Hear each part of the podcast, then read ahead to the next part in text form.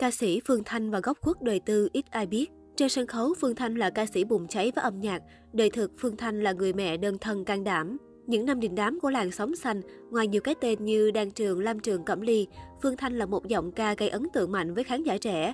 Chất giọng khang đặc trưng cùng phong cách biểu diễn bốc lửa và bụi bặm giúp Phương Thanh thu hút người yêu nhạc những năm đầu 2000. Dù không có ngoại hình cùng vũ đạo nổi trội nhưng sự cá tính trong âm nhạc đã là điểm cộng lớn của nữ ca sĩ tuổi sửu. Trước khi được khán giả biết đến, Phương Thanh xuất thân trong gia đình bình thường, chỉ là con thứ sáu trong gia đình có 7 anh chị em. Bố mẹ Phương Thanh đều là những nghệ sĩ hoạt động trong quân đội. 6 tuổi, Phương Thanh cùng gia đình chuyển vào sinh sống tại thành phố Hồ Chí Minh. Năm 13 tuổi, bố Phương Thanh qua đời. Những ngày tiếp sau đó, gia đình cô đã phải sống cuộc sống cực khổ. Cơ duyên đưa chị đến với ca hát cũng là nhờ người mẹ của mình. Năm 17 tuổi, mang theo lời động viên và ước mơ của mẹ, Phương Thanh đăng ký tham gia hàng loạt cuộc thi ca hát tại địa phương và các nhà văn hóa khi vẫn đang theo học tại trường cấp 3 Lê Quý Đồn. Tuy vẫn trắng tay sau rất nhiều cuộc thi, nhưng Phương Thanh với lối hát đặc biệt của mình đã được gọi vào câu lạc bộ ca sĩ trẻ của nhà văn hóa thanh niên thành phố Hồ Chí Minh. Tại đây, Phương Thanh bắt đầu những bước trau dồi đầu tiên cho nghề hát của mình. Khoảng thời gian ngắn sau đó, Phương Thanh bắt đầu đi hát tại các buổi tiệc tùng và kiếm sống được bằng nghề nghiệp của mình. Khoảng 3-4 năm sau, người thứ hai giúp Phương Thanh định hình trong làng âm nhạc Việt là nhạc sĩ Bảo Phúc, sau đó là nhạc sĩ thầy guitar bass nổi tiếng Lý Được.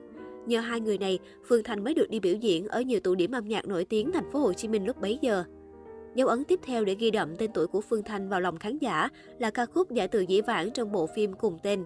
Bằng giọng hát khàn buồn gần như bản năng, Phương Thanh chinh phục trái tim người nghe bằng chất thật trong giọng hát và cảm xúc của cô. Bộ phim thành công còn ca khúc cũng vượt qua khỏi khuôn khổ một ca khúc nhạc phim để trở thành một ca khúc được ưa chuộng trong suốt nhiều năm liền và đưa tên tuổi Phương Thanh vào hàng ngũ những ca sĩ được yêu thích nhất vào thời điểm rất tinh mơ của nhạc nhẹ hiện đại Việt Nam. Những năm 1997-2007, Phương Thanh liên tục có mặt trong top làn sóng xanh. Đó là thời điểm thăng hoa nhất của nữ ca sĩ gốc Thanh Hóa. Thời điểm ấy, các ca khúc của Phương Thanh còn tự rượt đuổi tranh giành nhau từng vị trí trên bảng xếp hạng. Có ca khúc vừa xuất hiện chưa kịp leo lên đầu bảng đã bị ca khúc khác cũng của cô vượt lên trên. Những năm gần đây, Phương Thanh ít đi hát, cô chuyển hướng sang điện ảnh và nghệ thuật sân khấu cải lương. Chị thường vào những vai phụ trong các bộ phim điện ảnh, Đẻ mướn khi đàn ông có bầu, Hồn trương ba da hàng thịt, đủ hôn thần chết, Đẹp từng cm, Giải cứu thần chết, Hot boy nổi loạn.